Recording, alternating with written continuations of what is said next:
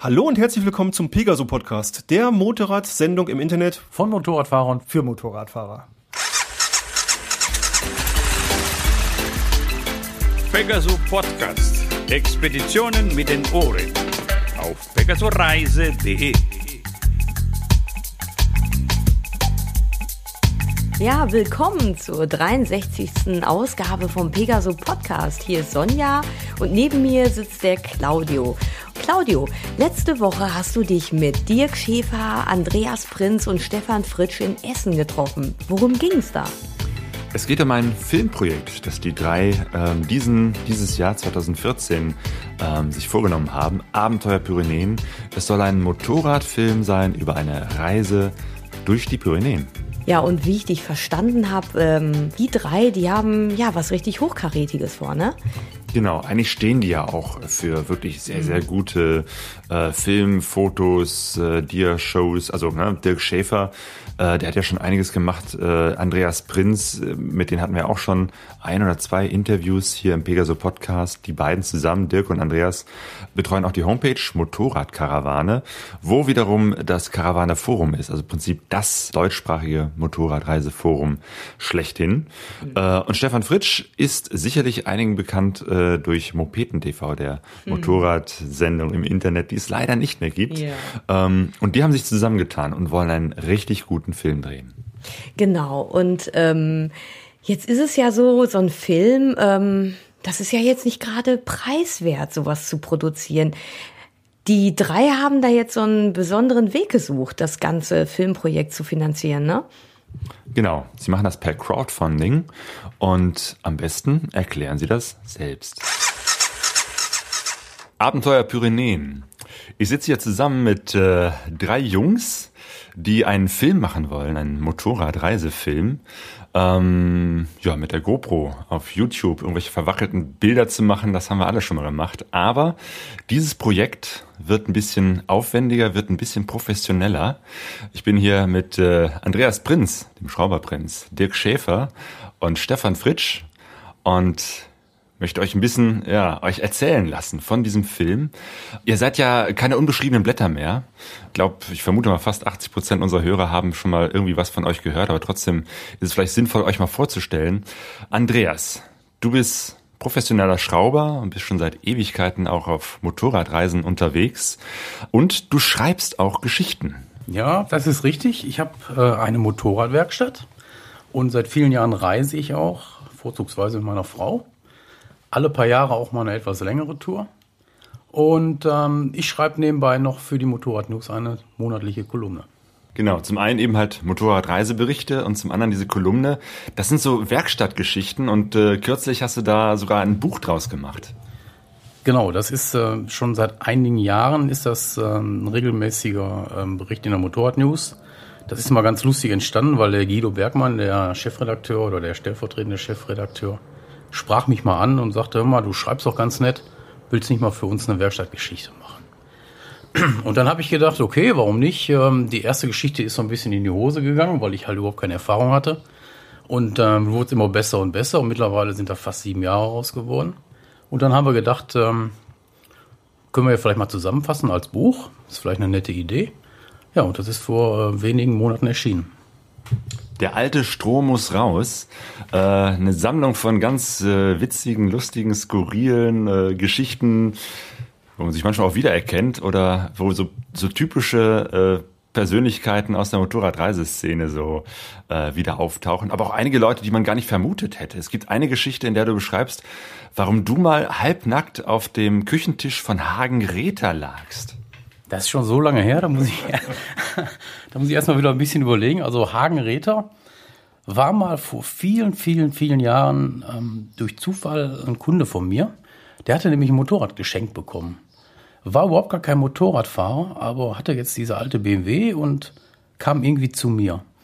Und zu der Zeit war er noch nicht der berühmte Hagen Rether, sondern er war noch ein Pianospieler. Und er machte gleichzeitig noch eine Heilpraktiker-Ausbildung, weil er noch so richtig seinen Weg noch nicht gefunden hatte. Und ja, habe ich ihm das Motorrad repariert und ging es halt wieder ums Geld und sagte, ja, ich habe wenig Kohle. Wie können wir das denn machen? hast du nicht mal Lust, irgendwie eine Behandlung, eine halbpraktische Behandlung bei mir zu bekommen? Hast du vielleicht irgendwelche Probleme? Ich sage, natürlich, Probleme habe ich immer, ne? Also Rückenschmerzen, klar. Und ja, sagt er, können wir das nicht irgendwie verrechnen? Dann sage ich, ja, warum nicht? Ja, ist doch ganz lustig. Ja, und dann bin ich bei ihm zu Hause gewesen und habe mich halt ein bisschen durchmassieren lassen und habe eine wunderbare Behandlung bekommen. Und Jahre später, gut, wir haben uns aus den Augen verloren, er hat auch aufgehört, Motorrad zu fahren. Jahre später ist er natürlich berühmt geworden und verkehrt immer noch in seinem Café in Rüttenscheid, wo ich auch häufiger bin und auch auf dem Markt. Und irgendwann stehe ich neben dem Mann und denke, das ist doch der Hagen Rether. Und zwei Frauen, die neben uns standen, unterhielten sich dann auch und tuschelten über den. Und da hätte ich am liebsten zu denen gesagt, meine Lieben, bei dem Herrn habe ich schon nackt auf dem Küchentisch gelegen. Jo. Lustige, abgefahrene und erstaunliche Geschichten in diesem Buch Der alte Strom muss raus. Ja, und du und Dirk, ihr zwei beide habt auch schon so manche gemeinsame Reise gemacht. Ich glaube, so ein erstes Mal, wo ihr das auch richtig gefilmt habt, war Tunesien, ne? Sand aufs Herz. Das ist richtig. Wir haben beide eine ziemliche wüste Vergangenheit, also Wüste in Anführungsstrichen, weil wir sind so alte Wüstenfüchse und haben unabhängig voneinander viele Reisen in Nordafrika unternommen. Und als wir uns kennenlernten, vor 15, 16 Jahren, schätze ich mal, so war das, da haben wir dann festgestellt, wir könnten ja mal zusammen nach Tunesien fahren. Und das haben wir dann auch wiederholt gemacht. Und irgendwann haben wir beschlossen, daraus mal einen Film zu machen. Und der hieß Sand aufs Herz. Jo, Dirk, du hast mittlerweile einige andere Filme auch gemacht. Du hast, schreibst viele Berichte so in Motorradzeitschriften, hast Dia-Shows gemacht, es gibt Bildbände von dir, es gibt DVDs von dir. Ich dachte immer, du bist Profi-Reisereporter, bis du mir irgendwann mal erzählt hast, dass du das eigentlich auch nur so halb nebenberuflich machst, ne? Ja, es gibt noch so ein zweites Leben, das ich lebe. Oder die Frage ist inzwischen, welches ist eigentlich das erste und welches das zweite? Also ich habe mal was Vernünftiges gelernt, also Bauingenieur, und dem gehe ich auch heute immer noch nach. Das mache ich allerdings zwar natürlich mit vollem Einsatz, aber nicht mehr mit voller Stundenzahl. Und den Rest der Zeit kümmere ich mich im Prinzip um das, was mir am meisten Spaß macht. Und das hat irgendwie immer mit Motorradfahren, Fotografieren und Filmen zu tun. Und so kommt es dann zu den Reportagen, die zum Beispiel im Motorrad erscheinen, und zu den Filmen, die ich unter anderem mit Andi gemacht habe, aber auch 2, 3 alleine. Mhm.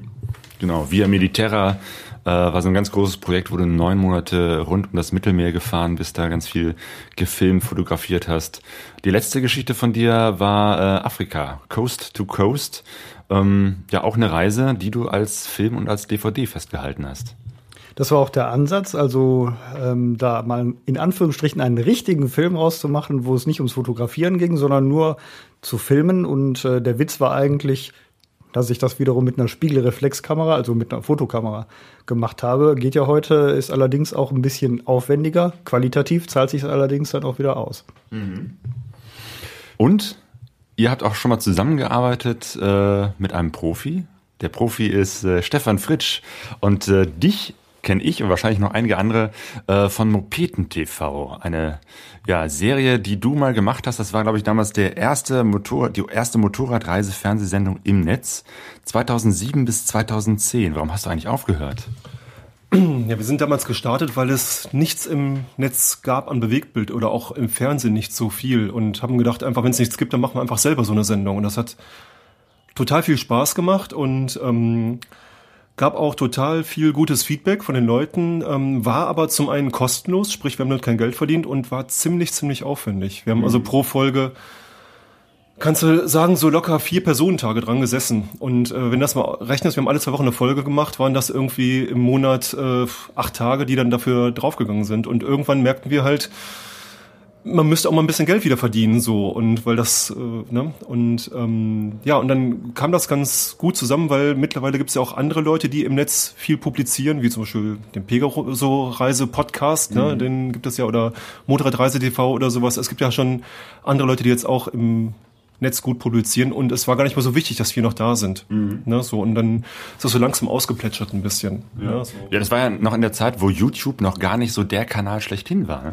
YouTube, das war ganz lustig. Wir wollten das damals auf YouTube veröffentlichen. Mhm. Es ging aber nicht, weil das Schöne, was ich finde, was das Netz ja macht, mit Podcasts oder Videosachen, man ist nicht so wie im Fernsehen an so ein Format gebunden. Sprich, man muss nicht sagen, wir haben jetzt hier 10 Minuten zur Verfügung, die müssen wir füllen und mehr geht nicht. Sondern man kann sagen, man erzählt die Geschichte so lang, wie man sie halt erzählen möchte. YouTube hat aber damals 2007 eingeführt, dass man nur 10-minütige Clips hochladen darf. Das ist jetzt mittlerweile nicht mehr so, aber damals, 2007, 2008, war das so, dass die Clips nur 10 Minuten lang sein durften. Ne? Es gab vorher noch, im Jahr 2006 gab es noch so Produzenten-Accounts, die konnten auch 15 Minuten oder sowas hochladen, aber ne, dann haben wir gesagt, wir hosten das selber und haben dann auch halt einen Server selber bezahlt, wo das drauf gehostet wurde und wo dann im Monat mehrere Terabyte an Daten abgerufen wurden, was natürlich auch tierisch Geld damals kostete, kann man sich heute nicht mehr vorstellen, aber das war schon interessant. Ja, war so ein bisschen Pionierarbeit und lohnt sich bis heute da mal nachzuschauen in den alten Folgen von Mopeten TV. Ja, mittlerweile hast du deine eigene Firma Bildversorger mit dem Sven Opitz, mit dem du damals auch Mopeten TV gemacht hast. Und ihr macht jetzt richtig beruflich gegen Geld alle möglichen Filme. Genau, wir machen halt hauptsächlich Produktfilme und Imagefilme und Clips und Dokus aber auch gerne und sind damit auch ganz gut ausgelastet halt. Ne? Und das macht Spaß, weil wir haben halt immer nur nette Kunden eigentlich, interessanterweise. Und machen auch meistens halt interessante Projekte. Das ist ganz schön. Nichts mehr mit Fernsehen, aber viel mit bewegten Bildern. Mhm. Und weil du ja auch natürlich begeisterter Motorradfahrer bist, ist es natürlich naheliegend, mal einen Motorradreisefilm zu machen. Über die Pyrenäen wollt ihr jetzt einen Film drehen. Du hattest, glaube ich, auch schon mal irgendwann vor vielen Jahren ein Buch über die Pyrenäen geschrieben, ne? Ja, es gab mal einen Reiseführer, der ist, glaube ich, 2001 veröffentlicht worden. Und die Pyrenäen haben sich über die Jahre und Jahrzehnte so ein bisschen als das persönliche Steckenpferd oder das motorradfahrerische Eldorado, also das Persönliche von mir, entwickelt, weil da einfach fast alles geht. Ne? Du kannst Onroad, Offroad, du hast Meer auf beiden Seiten, du hast super Berge, einsame Straßen, 3 Länder, die da angrenzen, eine Wüste gleich nebenan. Also es ist einfach eine sehr kompakte und trotzdem furchtbar interessante Gegend, die einfach auch nicht so ausgelatscht sind wie viele andere Motorraddestinationen, die jetzt für uns hier in Deutschland verfügbar wären. Mhm. Also, geile Gegend. Jo, kann ich bestätigen. Ich war aber nur ganz kurz da auf einer Durchfahrt Richtung Portugal, aber hat mich fasziniert. Ihr habt gesagt, ihr wollt jetzt in die Pyrenäen und wollt darüber einen Film drehen. Warum das jetzt so als Filmprojekt? Stefan? Film deswegen, weil den Reiseführer von Dirk gibt's ja schon. Der Andi und der Dirk waren im Herbst da oder im Winter fast schon und sind ein bisschen rumgefahren und haben da schon ein paar Probeaufnahmen gemacht und festgestellt, wie schön das da eigentlich ist, wie toll das da zum Filmen auch ist und was für tolle Strecken man da auch fahren kann. Ne? Dann dachten wir uns, machen wir doch einen Film über die Pyrenäen. Mhm. Ne? Genau. Andi, für dich waren, glaube ich, die Pyrenäen noch relativ neu. Ne? Wie hast du so die Pyrenäen kennengelernt? Das ist richtig. Also von daher bin ich mehr so der Novize und Dirk ist der Meister. Ja, genau. Das war ganz gut, dass ich im Dezember erstmalig dahin kam und einen Einblick bekommen habe. Und es ist nicht so richtig vergleichbar mit den Alpen, würde ich sagen. Es ist ein bisschen wilder und ein bisschen ursprünglicher. Die Alpen sind halt sehr gut bekannt und auch manchmal schon ein bisschen zu sehr abgefrühstückt. Wobei sie auf einer Seite vielleicht auch etwas bombastischer wirken können. Aber die Pyrenäen sind sehr abenteuerlich, würde ich sagen. Und bieten eine hervorragende Mischung für Off- und On-Road-Fahrten. Das ist das Besondere, ja. Mhm. Das heißt, es gibt also auch noch Strecken, wo man eben halt abseits der Straße fahren kann. Genau, ich glaube, es ist nicht ganz so reglementiert. Jeder kennt ja die Offroad-Strecken, die in den Alpen so machbar sind. Die sind selber laufen und hat sich auch in den letzten Jahren dahin entwickelt, dass immer mehr gesperrt wird. Und ich glaube, dass die Entwicklung ist in Pyrenäen noch nicht so da. Mhm.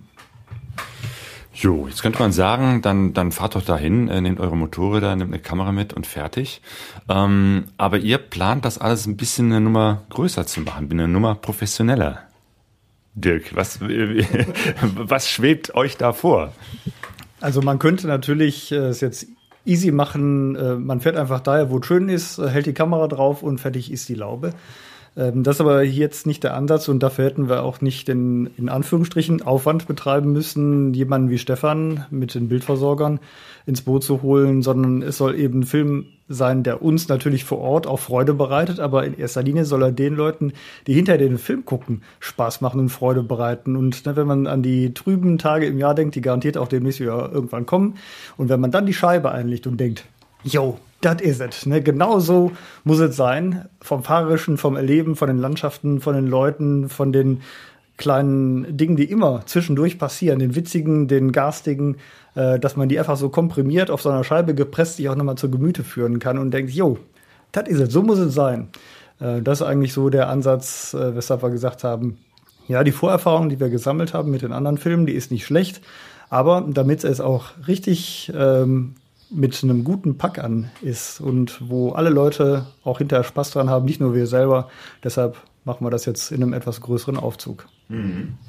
Ja, der Aufzug ist so groß, dass ihr sogar eine Crowdfunding-Aktion gestartet habt. Ihr wollt 25.000 € sammeln. Warum kostet ein Film so viel Geld? Das klingt erstmal viel Geld. Um das mal ein bisschen aufzudröseln, die 25.000 € sind Bruttoeinnahmen, die wir dann haben. Von den 25.000 € müssen wir erstmal 19% Mehrwertsteuer, weil das ja eine Unternehmung ist, ans Finanzamt abführen. Sprich, fast 5.000 € sind direkt weg. Ne, die von dem, was die Leute da als Unterstützer beim Crowdfunding einzahlen, sind halt direkt erstmal 90% weg. Das heißt, dann ist es besser, dir das Geld so im Umschlag zu geben. Das könntest du natürlich machen, das wäre aber Steuerhinterziehung. Und da hier manche Leute am Tisch mit manchen Leuten aus Ämtern verbandelt sind, die sowas prüfen, würde ich das natürlich nicht annehmen. Ne? Das schneiden wir dann raus. Also, wenn man das professionell machen möchte, muss man sich auch an professionelle Regeln halten. Eine ist halt, dass man alles halt mit Rechnung machen muss. Und wenn man dann einfach mal die Kosten kalkuliert, die man unterwegs hat, wir fahren ja nicht sowieso dahin und filmen dann mal nebenbei, sondern wir fahren dahin, um zu filmen. Ne? Also es ist nicht eine Reise, die wir filmen, wie das Dirk schon gerade sagte, sondern es soll ein richtiger Film entstehen. Sprich, es gibt auch Sachen, die wir nur für den Film halt machen. Und zwar fast alles. Ne? Wir haben halt spezielles Equipment mit, was halt teuer ist und gemietet werden muss oder teilweise uns schon gehört, aber irgendwie auch abgeschrieben werden muss. Wir haben zum Beispiel einen Quadrocopter mit, der filmt. Da kann der Dirk gleich noch was zu erzählen, wenn er möchte. Wir nehmen keine Videokamera und auch keine Spiegelreflexkamera, sondern eine Canon Cinema-Kamera mit Wechselobjektiven mit. Ne? Und natürlich auch die ein oder andere Actionkamera, die für bestimmte Sachen halt benutzt wird, wo theoretisch Kameras kaputt gehen können. Aber wenn man mal rechnet, dass wir 3 Wochen da unten sind mit 3 Leuten und jeden Tag halt ein paar Stunden filmen und dann nachher noch etliche Wochen hier in der Nachbearbeitung sitzen, dann muss DVD gepresst werden und alles Mögliche gestaltet werden, Tonmischung muss gemacht werden und sowas halt. Da kommt schon einiges an Summen zusammen halt. Ne? Und wir werden jetzt nicht wirklich reich durch die Filmproduktion, die wir da machen halt. Ne? Mhm. Ja, also jeder, der selber mal so ein bisschen was rumgeschnippelt hat, mein längster Film, den ich mal gemacht habe, waren 10 Minuten und die Arbeit, die ich da reingesteckt habe, das war schon Wahnsinn und am Ende war das Ergebnis nicht gut. Von daher kann ich mir vorstellen, dass es eben halt, um das richtig gut zu machen, richtig viel Nacharbeit ist und eben halt auch viel Arbeit vor Ort. Ja. Es ist halt so, je mehr Vorarbeit man hat, desto weniger Nacharbeit hat man. Also wenn du dich gut darauf vorbereitest und gut drehst, brauchst du halt weniger nachher schneiden. Wenn du jetzt keine Ahnung, einen Alpenpass fährst und den mit einer GoPro filmst, 2 Stunden lang, bis der Akku alle ist, und du willst dann nachher die schönsten Szenen rausschneiden, musst halt mindestens alle 2 Stunden dir nochmal angucken. Wenn du aber vorher überlegst, okay, die Kurve ist schön, die Kurve ist schön, die Kurve ist schön, ich halte da an, stelle eine Kamera hin, warte, bis das Licht gut ist, warte, bis kein Auto mehr vorbeifährt, fahr da mit der Kamera durch, ne? Dauert das halt länger, als die 2 Stunden einfach den Pass hochfahren, aber ich habe schon mal ein schöneres Bild. Wenn du davon 5 Stück machst, auf dem Pass hoch, kannst du halt durch das Schneiden eine Geschichte erzählen, wie schön der Pass ist. Und dann erlebt es der Zuschauer auch mit, wie schön der Pass ist. Wenn ich mir die GoPro an den Helm dran klebe, hört man eventuell das schwere Atmen des Motorradfahrers, hört ein bisschen Windgeräusche, ein bisschen Dröhnen, aber kriegt nicht mit, wie schön es da ist.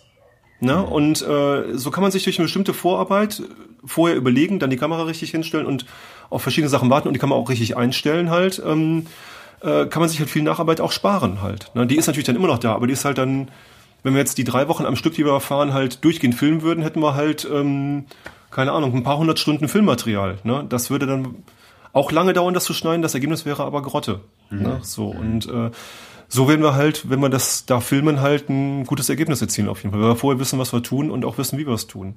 Genau, ihr habt ja so eine kleine Vorreise gemacht, wo ihr schon mal da wart und schon mal so ein bisschen Probe gefilmt habt. Ne? Das wart ihr beide? Ja, das waren der Dirk und ich. Und das war grundsätzlich, kann man sagen, eine Testtour, um die Flugaufnahmen mal auszuprobieren. Letztendlich kann man sagen, es war sehr erfolgreich. Es ist eine ganz neue Dimension des Sehens. Also es ist eine andere Qualität im Film, auf jeden Fall. Das ist ziemlich atemberaubend. Genau, ihr habt mit diesem Quadrocopter gefilmt. Das heißt, man sieht euch von oben. Ganz genau, man sieht uns von oben. Man sieht uns von oben im Mitziehen. Man sieht uns entgegenfahren, man sieht uns wegfahren. Und man sieht natürlich wunderbare Landschaftsbilder, die man auch aus der Luft ganz anders darstellen kann.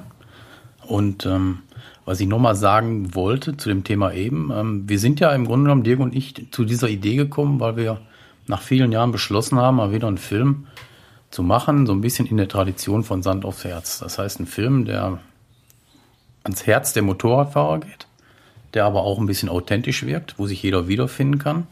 Das soll jetzt in dem Pyrenäen-Film genauso sein, bloß mit einem höheren Anspruch. Das heißt, die Qualität des Films wird sich steigern, aufgrund auch der weiterentwickelten Technik.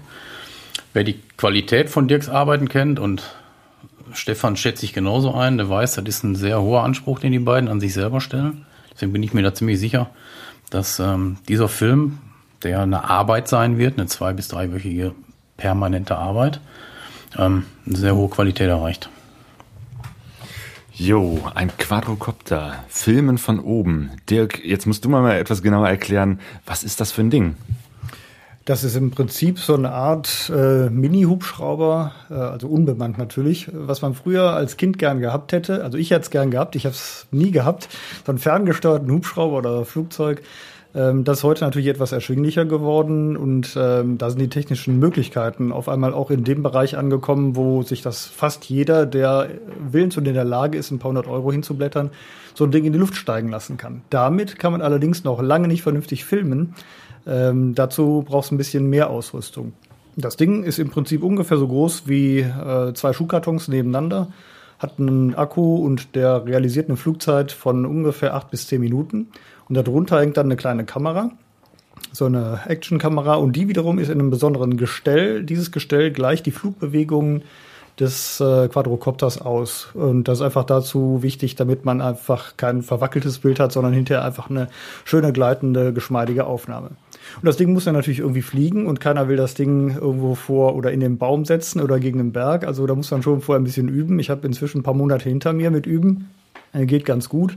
Und man braucht natürlich noch ein weiteres technisches Equipment, weil man muss ja auch sehen, was sieht denn die Kamera jetzt da irgendwie 40, 50 Meter über dir und vielleicht schon 200 Meter entfernt von dir, wo du den Quadrocopter selber schon gar nicht mehr sehen kannst, musst aber immer noch sehen, was sieht denn die Kamera?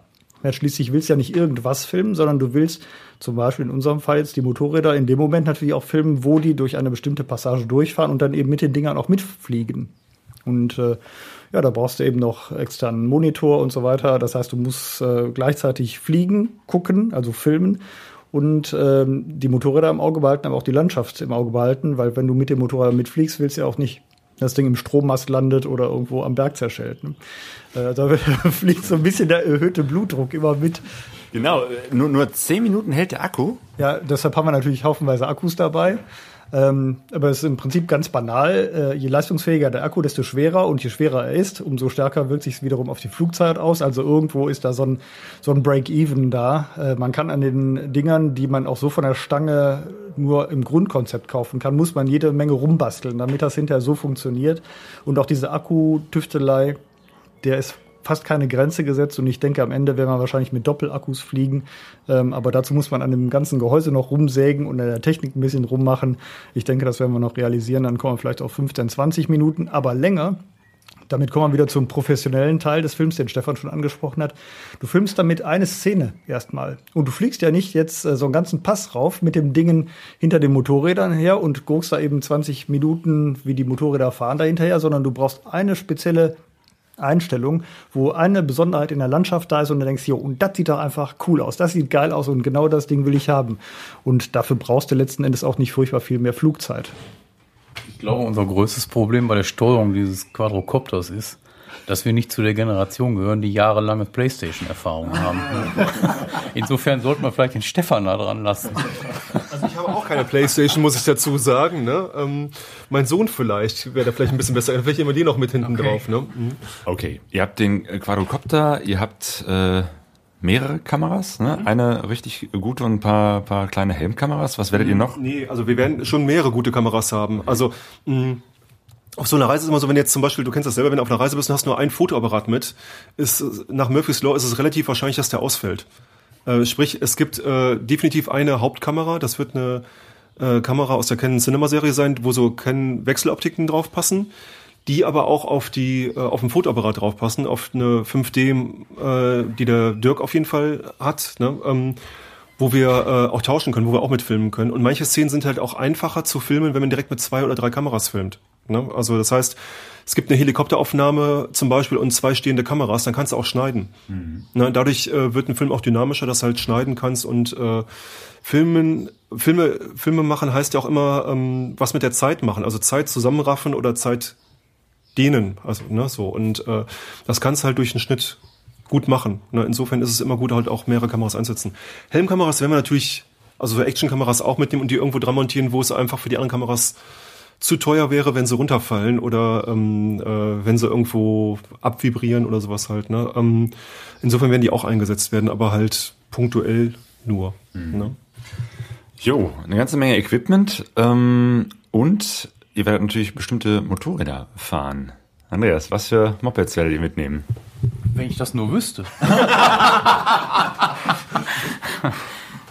Wir haben ja das große Glück wieder, auch wie es schon in der Vergangenheit oft war, dass wir freundlicherweise von Touratec wieder unterstützt werden und da werden wir auch Motorräder bekommen.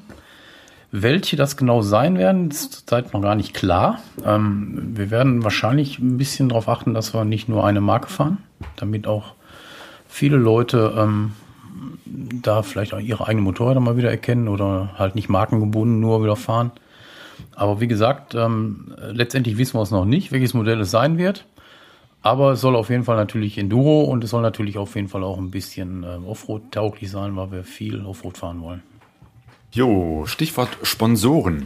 Ihr habt jetzt schon Sponsoren und sucht noch welche, aber ich habe jetzt gelernt, dass die gar nicht richtig Geld geben, sondern meistens einfach nur Material und dass das eben halt nicht euer Problem löst, dass ihr ganz viele Kosten verursacht.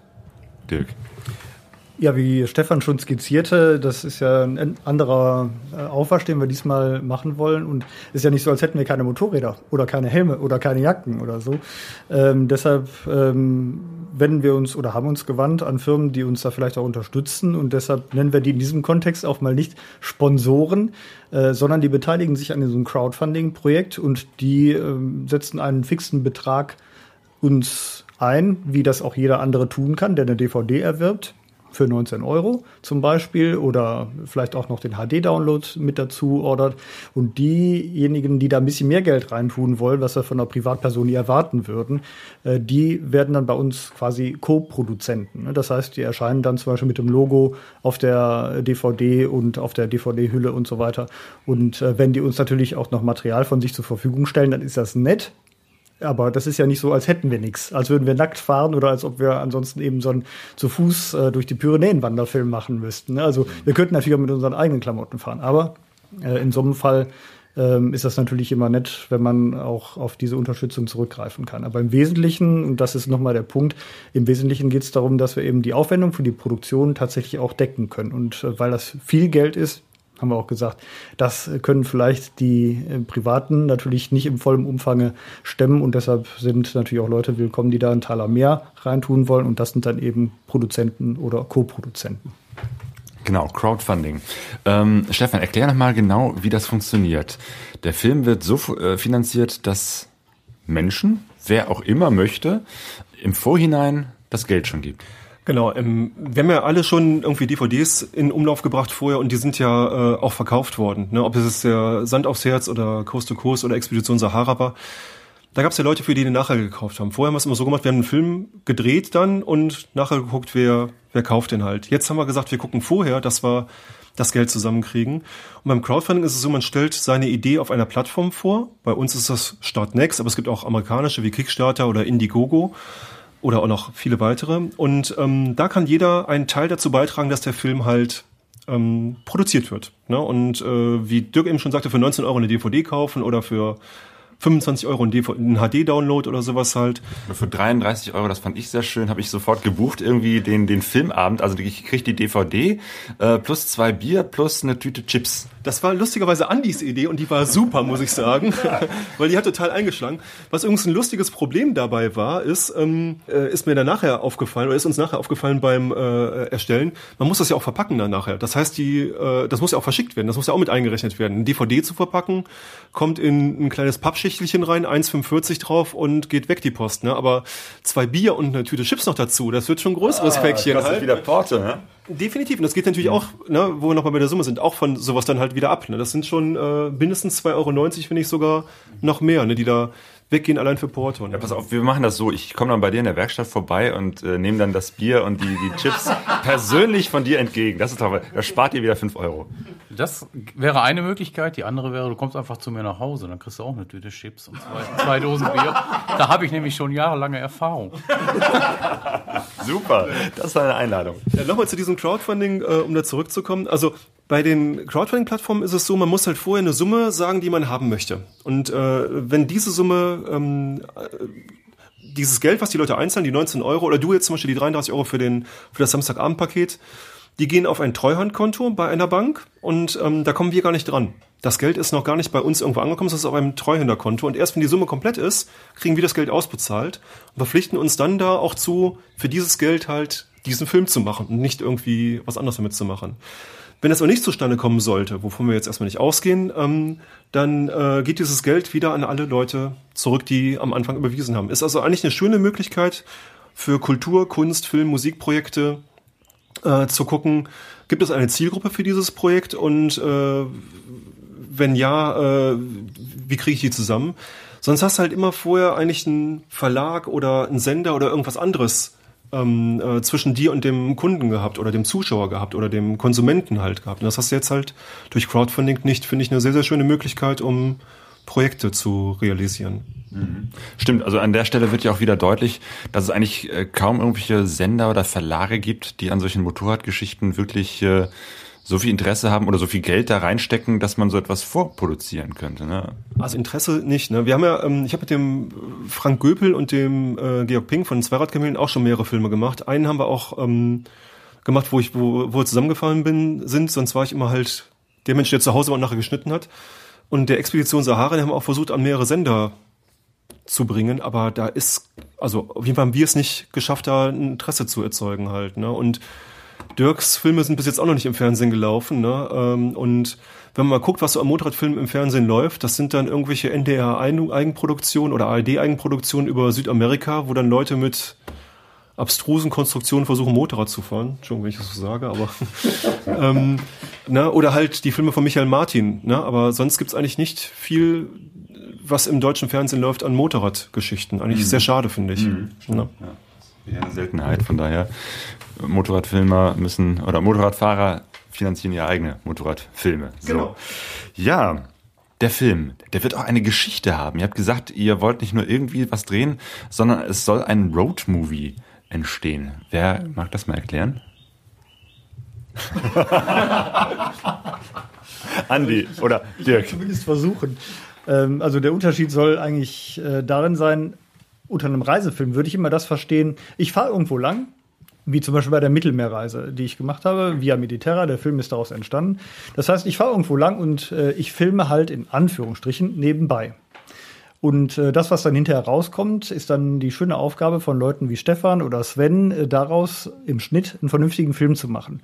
Weil darüber habe ich mir im Vorfeld praktisch keine Gedanken gemacht. Das ist so ein bisschen ähnlich, wie wenn jemand Stimmelsjoch rauf und runter fährt und vielleicht rechts und links noch ein bisschen am Parkplatz mitfilmt und daraus soll jetzt was Nettes werden.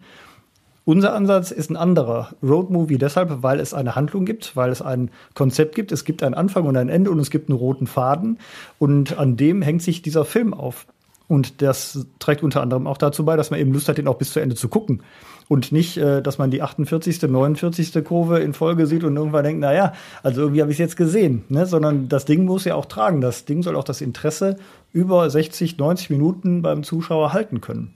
Und deshalb braucht man da drin eine Geschichte. Man braucht irgendwie etwas, worauf die ganze Geschichte hin abzielt. Und das ist für uns der Unterschied von einem Reisefilm, wo irgendwas passieren kann. Und wir sagen, bei uns passieren natürlich auch Dinge nebenher, die wir vorher nicht vorhersehen können. Aber es gibt einen großen roten Strang, an dem wir uns entlanghangeln. Und der wird am Ende zu einem netten und ich glaube auch sehr überraschenden Ende führen. Und darauf, glaube ich, freuen wir uns schon. Und ich glaube, alle anderen dürfen das auch. Mögt ihr schon was verraten zu der Story? Natürlich nicht. Okay. 25.000 Euro soll das Ding kosten. Wie viel habt ihr jetzt schon zusammen? Ich glaube ungefähr 8.000, wenn ich mich nicht täusche. Grob. Kann das sein? Ja, ich habe darauf stark zu. Auf jeden Fall, ja. Hey, das ist noch gar nicht so lange raus. Ne? Seit wann ist das? Schon ein paar Tage, aber wir haben noch heute, glaube ich, 3 Wochen ungefähr. Ja. Ne, also sind noch 3 Wochen, die uns auch die Hörer vom Pegaso-Reise gerne unterstützen können. Ne? Und ich bin mal gespannt. Also es ist noch weit weg von jetzt 25.000 jetzt. Also wir haben jetzt 30% ungefähr. Ne? Aber ich glaube da fest dran, dass das passiert. Und es gibt auch noch mehrere Co-Produzenten, die schon, mit denen wir im Gespräch sind, wo noch was passieren wird, definitiv. Ne? Und ich freue mich drauf, wenn wir da hinfahren. Also ich freue mich tierisch drauf, diesen Film zu machen. Ne? Und das wäre dann auch... würde mal wieder zeigen, dass es doch genug Motorradreise interessierte Leute in Deutschland gibt, die sowas gerne auch sehen, wenn das funktioniert. Ne? Und dass man nicht unbedingt einen Sender braucht, um so einen Film zu machen. Das finde ich schon schön. Ja, diesen Sommer wollt ihr drehen, ne? Habt ihr schon einen Zeitplan, wann ungefähr ihr dann fertig sein sollt? Oder anders gesagt, wann kann ich meine Tüte Chips und den Film abholen? Die Drehaufnahmen sollen am 23. Juni beginnen. Und wir haben 2 bis 3 Wochen eingeplant an reiner Kameraarbeit. Und danach liegt es an unserem Freund Stefan und, seinem Kollegen Sven Opitz, wie schnell die Studioarbeiten dann vorangehen. Aber wir gehen doch davon aus, dass wir wahrscheinlich im Herbst irgendwann fertig werden mit dem Film. Im Herbst wird er fertig sein, einfach allein, weil... was Dirk eben sagte, wenn das Wetter wieder schlechter wird, möchte man den Film auch sehen. Und das wird definitiv ja in Deutschland immer so gegen November schlechter. Ne? Und... das ist also auch ein schönes Weihnachtsgeschenk, was sich Leute dann halt selber unterm Baum legen können, definitiv, weil da kann man den spätestens gucken. Und später den rauszubringen, macht auch keinen Sinn. Ne? Also wir werden im Herbst dann schneiden und der wird dann im November fertig sein. Gut, dann freue ich mich schon auf den November diesen Jahres, 2014, auf den Film Abenteuer Pyrenäen. Stefan, Dirk und Andreas, ich danke euch für dieses Gespräch und freue mich auf das, was dabei rumkommt. Vielen Dank. Danke dir. Dankeschön. Ja. Pegaso Reise. Tja, da bin ich ja echt gespannt, wie dein Chips- und Bierabend mit dem Andreas Prinz wird. So, aber es ist ja jetzt so, dass seit deinem Interview schon ein paar Tage vergangen sind und der aktuelle Stand der Spenden ist jetzt bei 10.000 Euro. Genau, die ganze Aktion läuft noch bis zum 18. Mai, also noch 2 Wochen. Das heißt, da habt ihr noch die Möglichkeit, euch eine CD, DVD oder einen Download oder eine Blu-ray oder sogar noch mehr zu klicken. Denkt dran, Weihnachten steht vor der Tür und unterstützt die Jungs mit ihrem Filmprojekt, weil das wird sicherlich sehr, sehr gut. Genau, es lohnt sich auf jeden Fall. Und wir verlinken natürlich zu den Seiten von Dirk Schäfer und dann gibt's ja noch das Buch von dem Schrauberprinz, Der alte Strom muss raus. Da werden wir auch einen Link setzen und natürlich zu dem legendären, aber leider nicht mehr weitergeführten Mopeten TV. Aber man kann's, wie gesagt, noch die alten Folgen sich anschauen. Da setzen wir auch einen Link hin.